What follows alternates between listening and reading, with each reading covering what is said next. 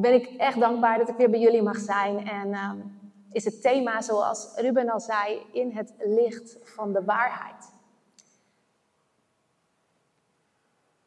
En er is maar één waarheid. Mensen zeggen wel eens, ehm, ja, ieder heeft zijn eigen waarheid. Wat is waarheid? Maar de Bijbel is hier uitstekend duidelijk over. Gods woord is de waarheid. Jezus Christus, de weg, de waarheid en het leven. En als Gods licht schijnt, dan houdt alleen zijn waarheid stand. Al het andere valt om. En ehm, zo heb ik ervaren in de, in de dagen voordat ik op reis ging, dat God mij heel liefdevol, maar heel indringend in mijn nekvel greep. Met de tekst uit Spreuken 3, vers 5 en 6. En in die tekst staat: Vertrouw op de Heer met heel uw hart en steun op uw eigen inzicht niet. Denk aan Hem bij alles wat je doet.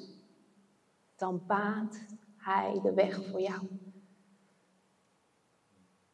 En deze tekst werd heel persoonlijk. Um, Kenia is een land waar, waar corona, eigenlijk COVID wereldwijd, um, nou, inmiddels een soort van geschiedenis is. Um, is Kenia een land die ook in het land zelf afscheid heeft genomen van het hoofdstuk COVID, maar bij de douane nog eist dat je een PCR-test negatief overhandigt.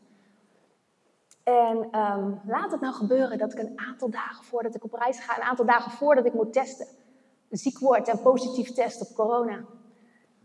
En um, normaal, normaal ben ik niet zo vlug met zelftesten, maar in dit geval dacht ik, oei, ik voel me ziek, toch maar even kijken wat het is. En de test was positief en ik dacht, oh heer, het is geen soort van snoepreisje voor mij. Ik, ik moet op die reis mee. Als ik niet ga, betekent dat de rest van de groep ook niet kan gaan. Zeg maar. Dat het gewoon een soort van ophoudt op dat moment. Dus wetende en bidden, dat ik dacht, oké, heer, u bent bij me, u gaat voorzien. Zat er een plan B in mijn achterhoofd? Ik had een plan B gemaakt voor mezelf, voor als God niet op tijd zou gaan voorzien. Ik ben namelijk een aantal keer in die landen geweest, ik weet hoe het gaat. Het is, het is een formaliteit, ze kijken amper naar die test. Ze, ze, ze, ze kijken heel snel naar dat blaadje, zien misschien net wel de datum of net niet. Ik dacht, ik heb nog wat oude reiscertificaten van afgelopen december, van oktober. Plan B, mijn eigen maniertje. Niet de waarheid van God. God greep me op dinsdagochtend in mijn nek en die zei: Oké, luister. Op wie vertrouw jij? Vertrouw je op je eigen maniertjes? Of vertrouw je op mij? En het was zo'n indringende roep van God dat ik keek in de spiegel en ik werd er misselijk van. Het pakte me van binnen. Ik voelde het door mijn hele lijf heen stromen. En heel twijfelachtig zei ik nog: Heer, is dat uw stem? Maar er was geen twijfel in mij. Die wist dat God mij riep, dat God zei: Waar ben je mee bezig? Wat doet dat plan B in jouw hoofd? En ik zei, oké heer, ik vertrouw u. Ja, zegt God, dat is goed. Maar als je mij vertrouwt, dan ga je nu je mailbox in. En dan wist je elk oud certificaat dat je hebt. Zodat je keuze ook niet anders is dan op mij te vertrouwen. Wow. En ik wist dat dit een test was. Ik wist, dit is de test. En die test moet ik halen. Want elke beproeving waar je in terechtkomt is een, is een mogelijkheid om, om, om examen met God te doen. Maar man, ik ging naar boven en ik was zo huilen. Ik zeg, Heer, ik wil dit wel, maar ah, wat nou als ik het niet kan? Wat nou als ik het niet kan? En na een kwartier huilen met God en die mails opgezocht. Ik dacht, Heer, ik weet toch niet eens of ik ze nog heb. Misschien heb ik ze wel niet meer. Hoef ik ook niet te zoeken. God zegt, denk het wel, zoek ze maar even op. Dus dat deed ik en um, daar waren ze allebei keurig. En na, ik denk twintig minuten worstelen met God en huilen, de tranen die, die, die druppelden rijkelijk op de grond, heb ik beide certificaten gewist en gezegd, oké heer, ik vertrouw op u, maar u, u moet het nu doen. Er is geen andere mogelijkheid nu. En ik heb mijn lieve man opgebeld en ik nog harder huilend en hij zeg, Rens, Rens, wat is er aan de hand? Ik heb mijn rijcertificaten gemist. Halleluja, zegt hij, prijs God, dan kan hij voorzien. Niks staat je meer in de weg. En ik dacht, ja. En toen we klaar waren met samen bidden, begon ik hevig te hoesten. Zo hard dat ik dacht dat ik mijn longen uit mijn lijf hoestte. En daarna voelde ik me super opgericht. Ik dacht, wow, het is volbracht. Wauw, prijs de Heer. Weet je, ik zal staan in vertrouwen. Maar nog geen anderhalf uur later voelde de koorts weer opkomen. Ik werd weer, ik werd weer trillerig. En dan, dan, in Marcus 11, vers 24 en 25, zegt God, daarom zeg ik u al wat u bidt en begeert. Geloof dat je het ontvangen hebt en het zal geschieden. En ik dacht, maar ik ben weer ziek. Nee, zegt God. Geloof dat je het al ontvangen hebt. Geloof is niet iets wat je voelt. Is niet iets wat je, wat je, wat je kan, uh, nou ja, kan, kan uh, soort van als een feit kan registreren. Van ja, ik voel me niet meer ziek, dus ik geloof. Nee, geloof dat je het ontvangen hebt en dan zal het geschieden. Dus het waren dagen waarin ik mezelf tegen. En dat is het leukste, hè? je komt jezelf tegen in de beproeving. Als alles goed gaat, vertrouwen we op de Heer. Halleluja. Maar midden in die diepste beproeving kom je jezelf tegen. En de dagen daarna waren wankelen en vallen elke keer. Nee, dank Jezus. De genezing in Jezus' naam. De test zal het uitwijzen. De test zal het uitwijzen. En de test wees het uit. Ik ging door de PCR-teststraat. God deed een wonder, want ik heb het nog net gered. Op de terugweg kreeg ik een klapband, niet op de heenweg. Dank u Jezus. Anders had ik het nooit meer gered voor, uh, voor openingstijd en um, voor sluitingstijd. En um, de testuitslag kwam op de nacht voordat ik op reis ging. S ochtends moest ik op school op, uh, op Schiphol zijn. En um, om, uh, om 22 uur 30 de avond ervoor kwam de testuitslag binnen. Maar ik wist voor die tijd, ik moet gaan inpakken, want ik ga op reis. Het gaat gebeuren. God gaat voorzien, dus ik was mijn koffer aan het inpakken. 22 uur 30 kwam de negatieve PCR-testuitslag. En kon ik op reis. En uh, ik dacht achteraf, hoe had ik ooit kunnen getuigen dat ik het op mijn eigen manier had gedaan? Dat ik mijn eigen zekerheid had ingebouwd. Dat was afschuwelijk geweest. Maar nu kon alle eer en glorie kon naar God gaan. Zoals het hem toekomt. Want hij is degene die altijd voorziet. Zijn zegen komt nooit te laat. Maar we moeten niet onze eigen maniertjes willen inbouwen. Moeten niet onze eigen maniertjes in willen bouwen. Julia, wil jij wat kleurtjes pakken en samen met de kindjes gaan kleuren? En uh, als, we naar de Bijbel, uh, als we naar de Bijbel kijken, dan zien we diezelfde patronen. Zien we eigenlijk regelmatig voorkomen. Dat we als mensen de neiging hebben om naast het vertrouwen op God onze eigen uh, zekerheid in te bouwen. Onze eigen maniertjes, ons plan B misschien wel. Of dat we denken dat we geloven wel dat, dat God voorziet. Maar we geloven ook vaak dat we God wel een handje moeten helpen, want dat anders misschien niet goed komt. En um, ik wil met jullie kijken vanochtend naar het leven van Rebecca. Rebecca, de vrouw van Isaac. Isaac is de beloofde zoon van Abraham en, en Sarah. Zij kregen Isaac niet naar het vlees, maar door de geest. Dat wonder was dat God Isaac verwekte. En hij trouwde met Rebecca. En um, Rebecca is een vrouw die in het begin van haar leven duidelijk ja zegt tegen de Heer. En dat zien we eigenlijk in het verhaal wanneer um, Abraham zijn knecht een opdracht geeft om, om een vrouw te zoeken voor Isaac uit zijn eigen bloedslijn. Dus die knecht gaat op pad en die, en die um, haalt Rebecca. En we zien daar in haar ontzag en eerbied voor God is zij bereid om mee te gaan en om een man die ze niet kent te trouwen. Want ze weet dat wat er is gebeurd is een Gods wonder. God heeft voorzien, het is Gods weg. Zij doet dat.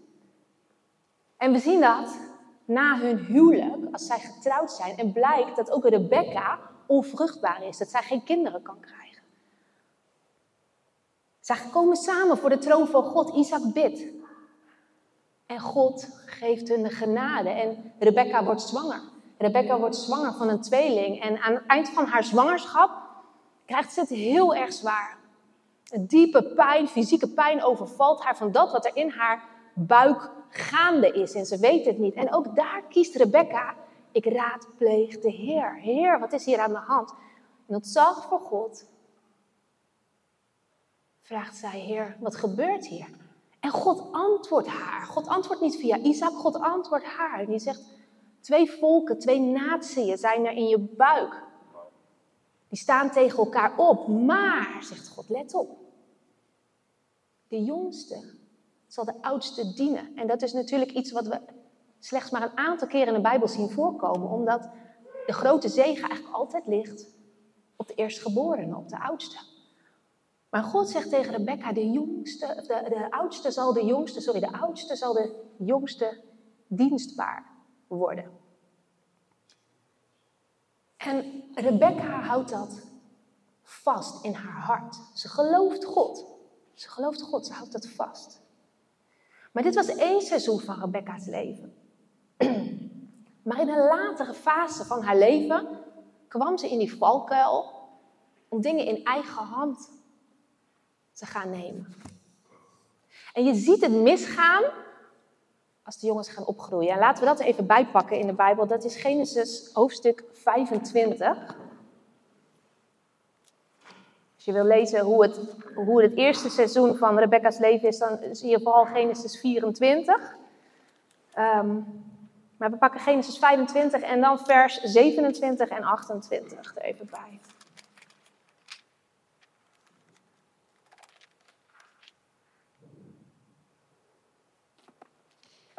Nou, Esau en Jacob dus is de tweeling die geboren wordt uit, uh, uit de schoot van Rebecca. Esau was eerstgeborene, Jacob als tweede, die, die de, de hiel van Esau vasthield bij de geboorte. Uh, vers 27. Toen de jongens opgroeiden, werd Esau een man, ervaren in de jacht, een man van het veld.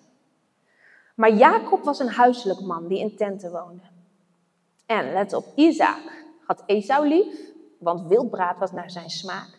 Daar zie je hoe het gekomen is. De liefde van de man gaat altijd door de maag. Dat was toen al, dat is nu vaak nog steeds. Hè? Dus Esau die had, of Isaac had Esau lief, want het wildbraad wat hij maakte, oh, dat was naar zijn smaak, daar hield hij van. Maar Rebecca die had Jacob lief, want Rebecca hield zich vast aan dat wat, wat God had gezegd. De jongste, dat is een belangrijke.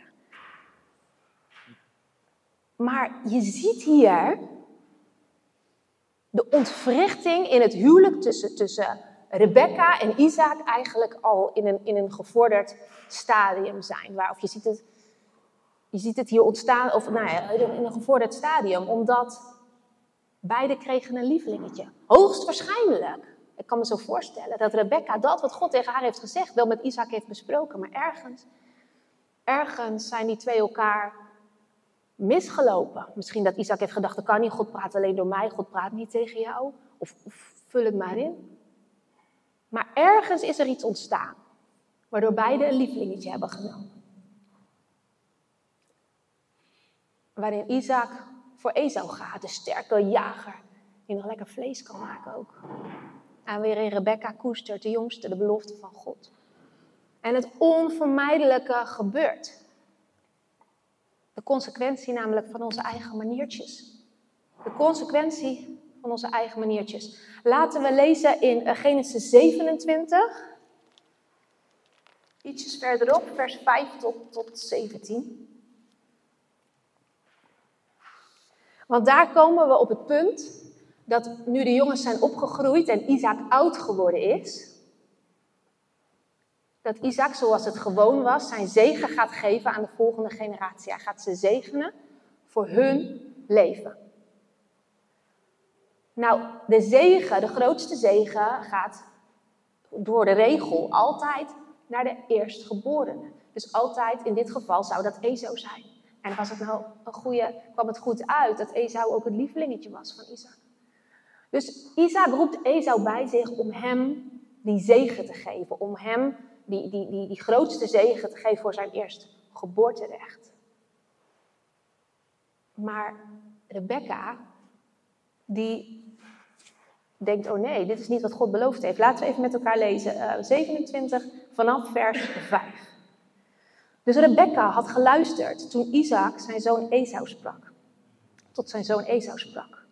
Nadat Esau het veld ingegaan was om een stuk wild te schieten en het zijn vader te brengen, zei Rebecca tot haar zoon Jacob: Zie, ik heb uw vader horen spreken tot uw broer, tot uw broer Esau. Breng mij toch een stuk wild en bereid mij een smakelijk gerecht, opdat ik eten en ik zal voor u mijn dood, ik zal u voor mijn dood zegenen en het voor het aangezicht des Heren. Nu dan, mijn zoon, zegt Rebecca tegen Jacob, luister naar mij in wat ik u gebied.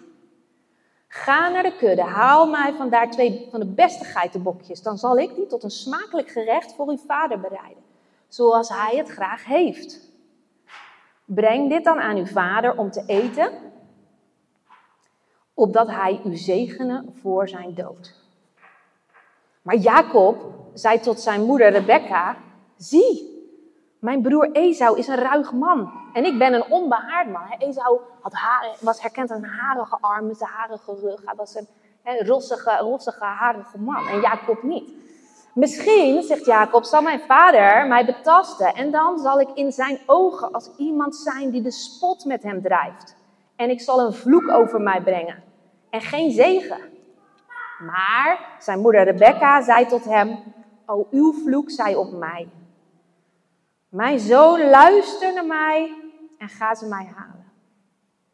Toen, nu, uh, uh, toen ging hij ze halen en bracht ze aan zijn moeder. En zijn moeder bereidde een smakelijk gerecht, zoals zijn vader het graag had. Ook nam Rebecca de beste klederen van haar oudste zoon Esau, die bij haar in huis waren, en liet haar jongste zoon Jacob aantrekken. En de vellen van de geitenbokjes trok ze over zijn handen en over zijn gladde hals zodat het haar eraan voelde zoals Esau was. En toen stelde zij het smakelijk gerecht in het brood dat zij bereid had, haar zoon Jacob ter hand. Kijk, Rebecca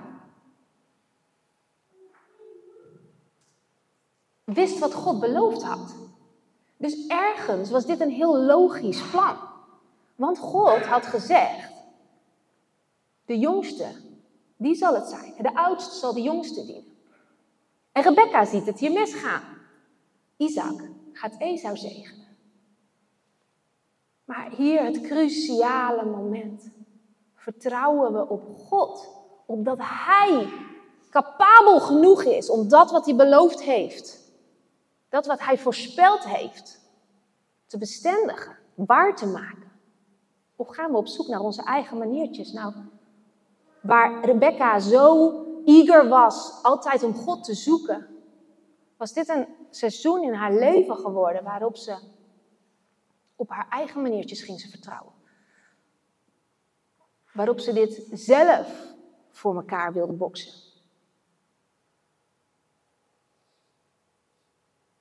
Waarop ze zelf zei: Uw vloek komt op mij. Ik gebied je, Jacob, doe dit. Luister naar mij. Ga die zegen.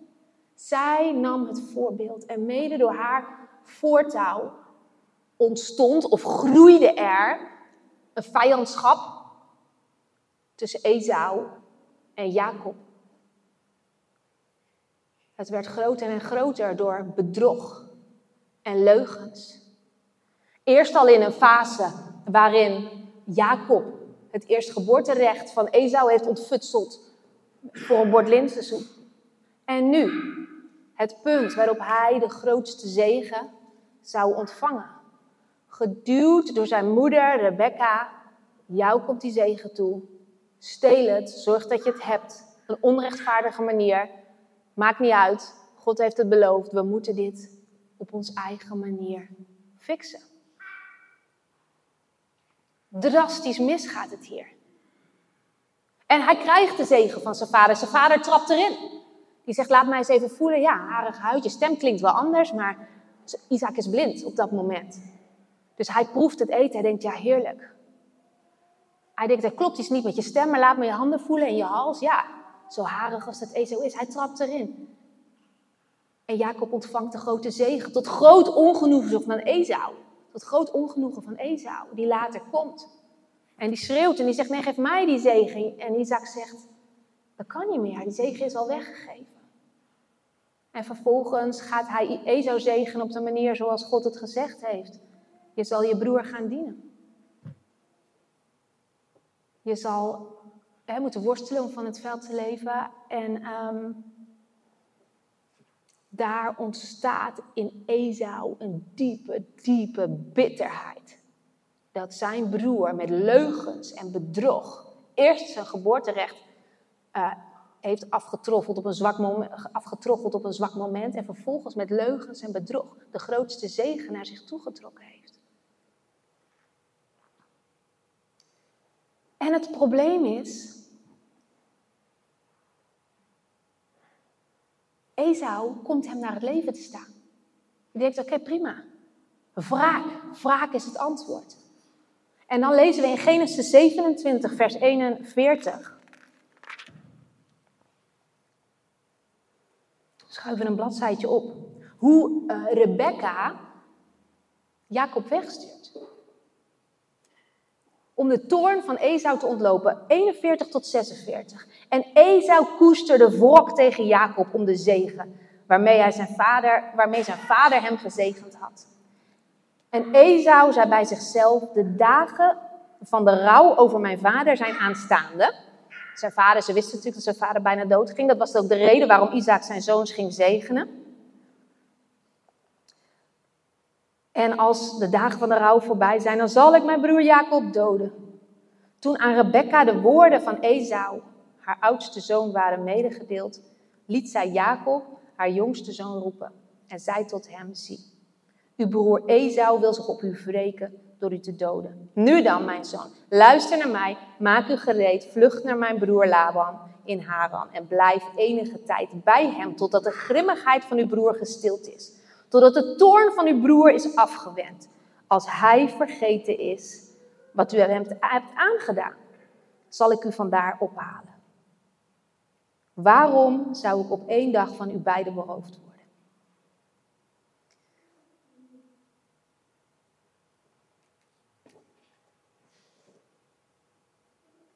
En hier zie je dus opnieuw dat Rebecca na alles wat er nu is gebeurd, niet denkt, oké, laten we aan Gods voeten komen. Hoe? Laten we de Heer om raad vragen. Hoe gaan dat wat we hebben aangericht, hoe gaan we dat oplossen? Nee, Rebecca heeft opnieuw een plan. Een plan B. Want Esau is in staat om te moorden. En zij zegt: Oké, Jacob, ga naar mijn broer, vlucht, ga naar mijn broer Laban. Ik haal je wel weer vandaar op als de woede bekoeld is. Wij zijn niet in staat om situaties te overzien. God is in staat om situaties te overzien. Wij kunnen dat niet. We moeten altijd bij de Heer te raden gaan en zijn woord als waarheid pakken. Zijn woord als waarheid pakken. Zijn op zijn woord vertrouwen. Vertrouwen dat hij het gaat doen. Niet op de manier hoe wij het in ons hoofd hebben, maar op zijn veel betere manier. Ver boven wat we ooit kunnen bidden of beseffen. Want wat gebeurt er? Rebecca stuurt Jacob weg. Maar ze ziet hem nooit meer terug. Want zij is al overleden op het moment dat, dat Jacob terug kan komen. En dan is de vete nog niet opgelost dan is Esau nog even moordlustig en woedend als dat hij al was. Dus onze eigen maniertjes dragen niet de vrucht zoals God hem kan geven. Onze eigen maniertjes dragen vrucht van ellende, chaos, wanorde. Problemen veroorzaakt het. Het lijkt even gelijnd, totdat het volledig misgaat. En je ziet het zelfs in die generatielijn doorgaan. Want ook bij Laban, de broer van Rebecca, waar Jacob terechtkomt, heerst deze eigen manier, heerst de leugen. De afspraak is, zeven jaar zal hij werken om Rachel te trouwen. En na zeven jaar krijgt hij zijn bruid. Maar als hij ochtends wakker wordt, was zijn bruid niet Rachel, maar is zijn bruid Lea, de oudste zus. Laban heeft hem bedrogen. Hij zegt, wat is dit? Wat je zaait, oogst je misschien wel. Zeker weten. Wat is dit? Nou, werk nog zeven jaar voor me. En dan kun je na je bruidsweek kun je Rachel ook vastkrijgen. Bedrog. En zelfs als Jacob later uh, zelf zijn kinderen groot heeft gebracht, zit dat bedrog zit er nog steeds in wanneer zijn broers jaloers worden op Jozef. We verkopen die jongen. We drenken zijn mantel in het bloed en we zeggen wel tegen pa dat hij waarschijnlijk door een wild dier verslonden is. Eigen maniertjes. Als we dat niet doorbreken, dan gaat het van generatie op generatie door. Wat we voorleven, wordt nageleefd. In Jezus' naam moeten we daarvan afkomen, op Hem leren vertrouwen. Elke keer opnieuw, elk facet van ons leven, moeten we hiervan gaan leren.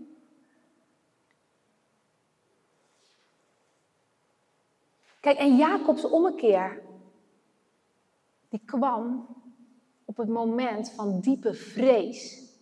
Dat hij wist dat hij terugging. Zijn, hij had inmiddels zijn Lea en Rachel, hij had twee bijvrouwen, hij had een stel kinderen, hij had enorm veel rijkdom. Alle aardse zegeningen die hem beloofd waren, had hij gekregen. Wauw, wat ging hij als een rijk man weg. En toch, in diepe angst, wetende dat hij met al zijn rijkdom Esau niet de baas zou zijn. Esau niet zou kunnen overwinnen. Zijn woede niet zou kunnen sussen. En dan komt dat moment dat ze die rivier, de Jabok, over moeten. En hij zet zijn vrouwen en al zijn kuddes en alles naar de overkant en hij blijft achter. En dat is het moment. Dat hij zich diep naar God wendt en denkt, oké heer, ik heb je nodig. Hij krijgt daar die ontmoeting. Die worsteling. Met God. Met een man staat er in de Bijbel, met een engel staat er in een andere, met de hoofdletter. God zegt later, hij zegt later, waar ik God van aangezicht tot aangezicht heb gezien. Hij krijgt daar die worsteling. En hij is vastbesloten. Hij zegt, ik laat niet los tot u mij gezegend heeft. Wetende dat we zonder de zegen van God, zonder zijn hulp, verloren zijn. Nooit gaat het lukken. Nooit gaat het lukken. Esaus woede is niet bekoeld. Jabok, het moment van breken. Het moment van het breken van Esau. We hebben het nodig in ons leven om op dat breekpunt te komen. Dat we beseffen dat alleen Gods waarheid, alleen Zijn trouw het medicijn is voor ons leven. Dat alleen Hij ons kan geven wat niks in de wereld, geen rijkdom, geen maniertje ons kan brengen. Die ontmoeting met God. En laten we dat stuk van die worsteling er even bij pakken in Genesis 32.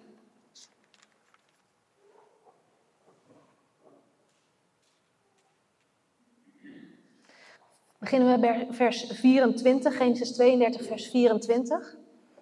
Daar heeft hij iedereen die Jabok overgezet. En zo bleef Jacob alleen achter.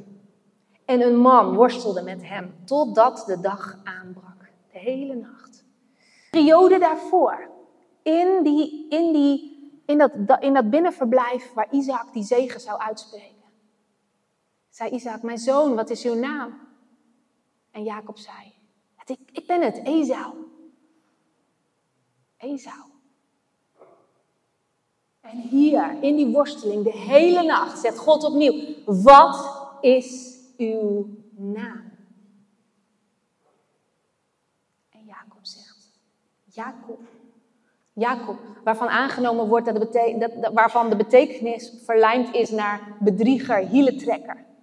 Jacob.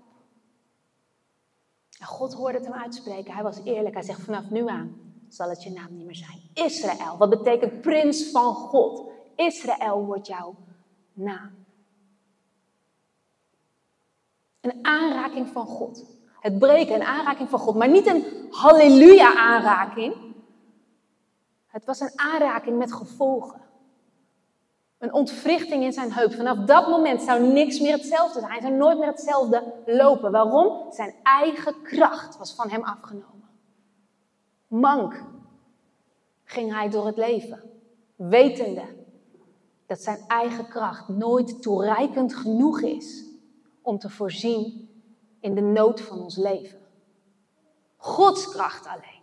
Zijn woord alleen. Zijn manier Vertrouw op je eigen inzicht niet. Hij baant de weg voor jou. Jacob had hier een super belangrijke les geleerd. Wat een overwinning. En God verandert letterlijk en figuurlijk zijn wandel. Opdat het enige is wat hij van binnenuit roept: God, ik ga nergens heen dan alleen uw weg. Ik wil niet meer anders. Ik wil niet op mijn eigen manier. Ik klamp me aan uw vast. Letterlijk in zijn kreupelheid moest hij zich vastklampen. God wil dat. God wil dat we ons vastklampen in Hem. En Hij wil niet per se dat we allemaal kreupel worden. Maar als het nodig is, dan mogen we dankbaar zijn als we kreupel worden. Als dat is wat we nodig hebben om God te volgen elke dag. Om onze eigen maniertjes weg te bannen uit hun leven, ons leven. Van de, van de kleine dingen tot de grote dingen. Leren vertrouwen op God in elke confrontatie van elke dag. Niet op je eigen inzicht, maar op Gods manier vertrouwen. Op Gods manier. Een nieuw leven. En God komt nooit te laat om ons te zegenen. God zegt, bekeer je. Hij zegent een ieder die de naam van Jezus aanroept. De naam van Jezus, de weg, de waarheid en het leven. De enige geboren zoon van God. Hij alleen. Leef in het licht. Leef in zijn licht en je zal stralen. Zijn licht door ons heen. Maakt dat we gaan stralen. Maakt dat anderen zien. Maakt dat onze wandel anders wordt. We beseffen zo vaak niet dat we onze eigen hindernissen en wegversperringen zijn voor de zegen die God ons wil geven. We zetten zelf de versperring op de weg en dan zeggen we ja, maar God dit en God dat en hij doet dit en hij is niet trouw, want. Maar we vergeten dat we zelf de blokkades hebben gebouwd in ons leven om zijn zegen te kunnen ontvangen. hij wil het ons geven, hij is niet veranderd, hij is nog steeds dezelfde. Maar wij hebben zoveel te leren. Leef in zijn licht en je zal stralen. Doe afstand van onze vleeselijke, leugenachtige, manipulerende, zelf, egoïstische, zelfwetende eigen willetje. Doe er afstand van. En net zoals, net zoals Jacob zo desperate was op dat punt bij die Jabbok om de zegen van de Heer te ontvangen. Dat iemand zei, laat me los. Nee, ik laat niet los. Na de hele nacht worstelen. Ik laat niet los. Tenzij u mij zegent. Zo moeten wij ook desperate zijn om elke keer gewassen te worden in dat bloed van Jezus. Gereinigd, gezuiverd en geheiligd tot zijn eer en glorie. En hij verandert ons DNA door de kracht van de Heilige. Zijn belofte houdt eeuwig stand. En dan zijn we een nieuwe schepping in Christus. Dat is wat God belooft. Gewassen door het bloed van Jezus. Getransformeerd door de kracht van de Heilige Geest. En een nieuwe schepping zijn we. Dan kijken we niet meer naar het vlees, maar naar de geest. Maar we moeten leren elke stap die we zetten om dat vlees af te leggen. Dat vlees wat zo graag de controle houdt. Wat zo graag het stuur vasthoudt. Wat zo graag zelf garanties inbouwt aan de achterkant. Dat mocht de zegen van God niet op tijd komen, mocht de hulp van God niet toereikend genoeg zijn voor mijn situatie, dan heb ik in ieder geval mijn vangrails. Maar we zetten geen vangrails, we zetten wegversperringen neer, we zetten blokkades neer. En we zijn onze eigen ellende aan het creëren. Dat is wat we doen. Nou, Spreuken 19, vers 21 zegt: Velen zijn de overleggingen in het hart des mensen. Velen zijn de overleggingen in het hart des mensen, maar de raad des Heren zal bestaan. We moeten geloof hebben. Geloof is het betaalmiddel van de hemel. God zegt: geloof in mij en ik zal voorzien. We walk by faith. We wandelen door geloof, niet door aanschouwen. Het maakt niet uit dat je het nog niet ziet. Maar je moet leren vertrouwen. En daarom begin klein. Want het is onmogelijk om bij de grootste beproeving meteen te slagen. Als we niet hebben geleerd door elke kleine beproevingjes. Om onszelf te trainen in afhankelijkheid van God. Hoe groter de beproeving wordt, hoe moeilijker het wordt. God zegt, ik wil dat je in het kleine trouw bent. Als je in het kleine trouw bent, kan ik je in het grote zegenen. Want dan zul je ook in het grote trouw zijn. Maar als het je niet lukt om in het kleine trouw te zijn, dan gaat het je nooit lukken om in het grote trouw te zijn. Want het grote is zoveel moeilijker dan het kleine. Dus zorg dat je in het kleine trouw kan zijn. We moeten vertrouwen. Niet meer op wereldse pleziertjes en rijkdom. God wil het ons allemaal geven op zijn manier. Maar we moeten leren vertrouwen op zijn naam, op zijn woord, op zijn belofte. Op dat wat hij geeft. Het bloed van Jezus, het woord van Jezus, het woord van God. Het woord van de getuigenis in deze laatste dagen. Durven we te vertrouwen? Durven we ons vast te houden aan wat Hij belooft, ook al doet het soms wat zeer? De beloning is zo groot.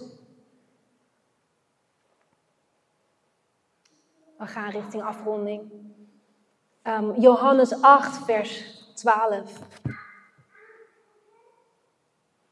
Het zegt, wederom sprak Jezus tot hem en zei, ik ben het licht der wereld. Wie mij volgt, zal nimmer in de duisternis wandelen, maar hij zal het licht levens hebben. Laat goed op je inwerken wat hier staat. Ik ben het licht der wereld, zegt Jezus. Wie mij volgt, Jezus wil in ons woning maken, hij wil zijn licht door ons heen stralen. We zullen nimmer in de duisternis wandelen, maar het hangt wel af van de eigen keuzes die we maken. Het is niet zo dat de duisternis niet meer bestaat. Maar als we willen in zijn voetstappen, dan zullen we nimmer in de duisternis wandelen, maar alleen maar in zijn glorieuze licht. Het laatste stukje van Johannes 8, vers 32 zegt: En gij zult de waarheid verstaan. En de waarheid zal u vrijmaken. Hoor je? U zult de waarheid verstaan. Het is een belofte van God. En als je die waarheid verstaat, dan zal het je vrijzetten. Vrijzetten van alles. Vrij van elk juk. Wat we hebben gekregen in ons leven door deuren die we open hebben gezet. Door verkeerde keuzes die we hebben gemaakt. Door eigen maniertjes die we in ons leven hebben toegelaten. Door buiten de wegen van God te wandelen. Maar God zegt, leer de waarheid kennen. Jezus zegt, leer mijn waarheid kennen. En de waarheid zal je vrijmaken. En dat is een belofte van God. En daar is geen spel tussen te krijgen. Daar kunnen we geen concessies op maken. De waarheid zal ons vrijmaken. Jezus alleen. Maar wij moeten onze eigen wil opbuigen. Naar Hem, naar Zijn glorie, naar Zijn liefde, naar Zijn trouw.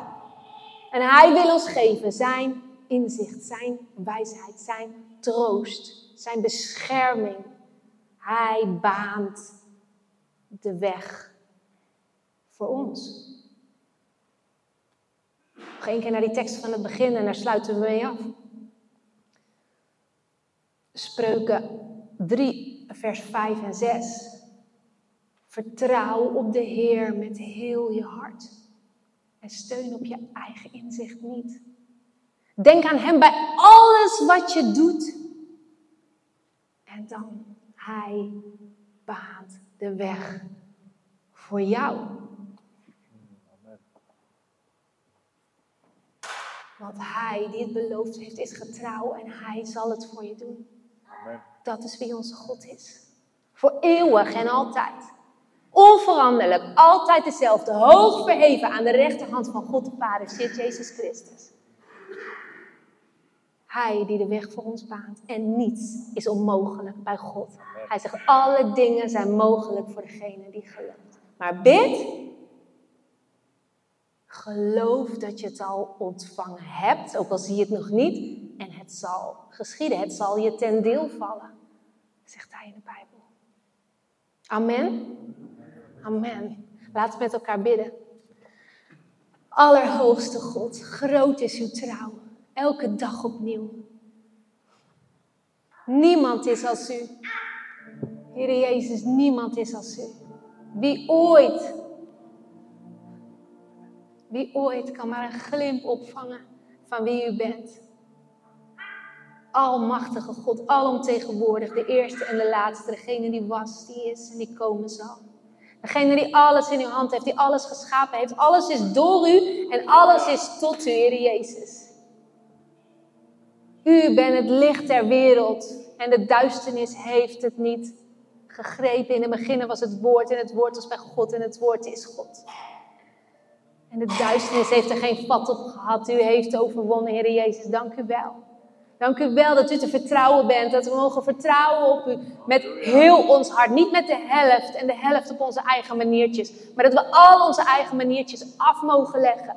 Dat we al onze eigen maniertjes weg mogen duwen. En u alleen kiezen als degene die zo te vertrouwen is. Wetende dat het niet uitmaakt hoe u hoe u het gaat doen. Maar dat u het gaat doen. En dat uw wegen veel beter zijn dan dat we ooit kunnen bidden of beseffen. Uw wegen zijn groter. U gaat ver boven wat we ooit kunnen bedenken, Heer. U bent zo groot en wat maken we u vaak klein in ons hoofd? En wat denken we vaak dat u onze hulp nodig heeft?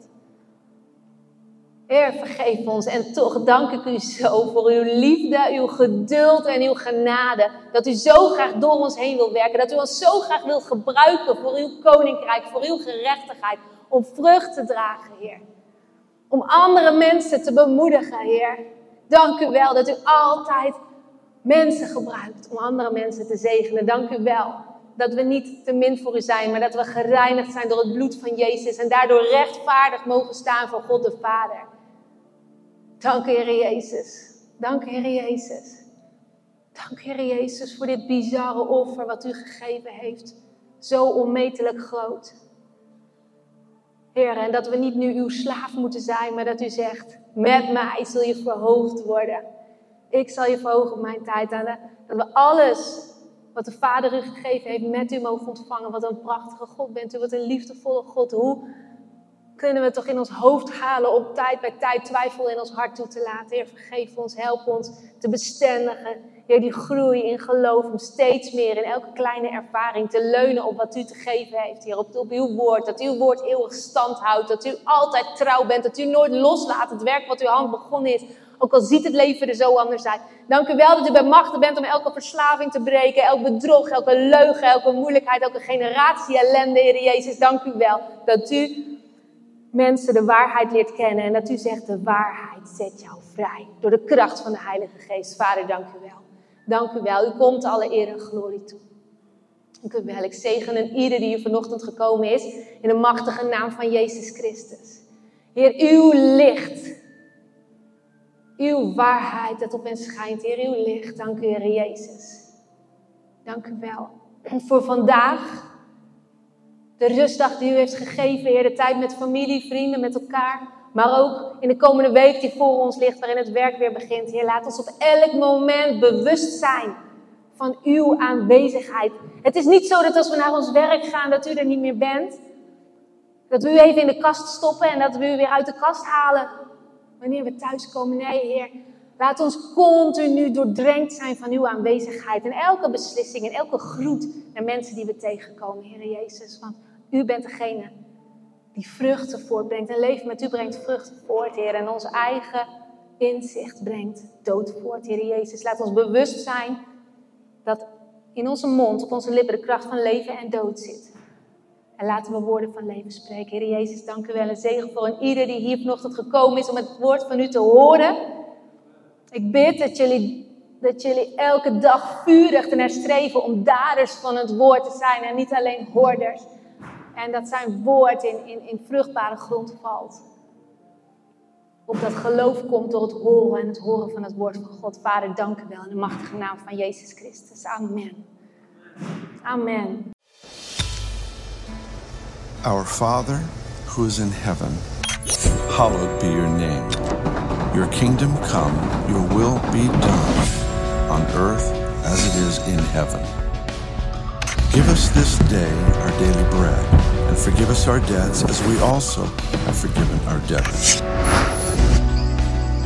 And do not lead us into temptation, but deliver us from evil.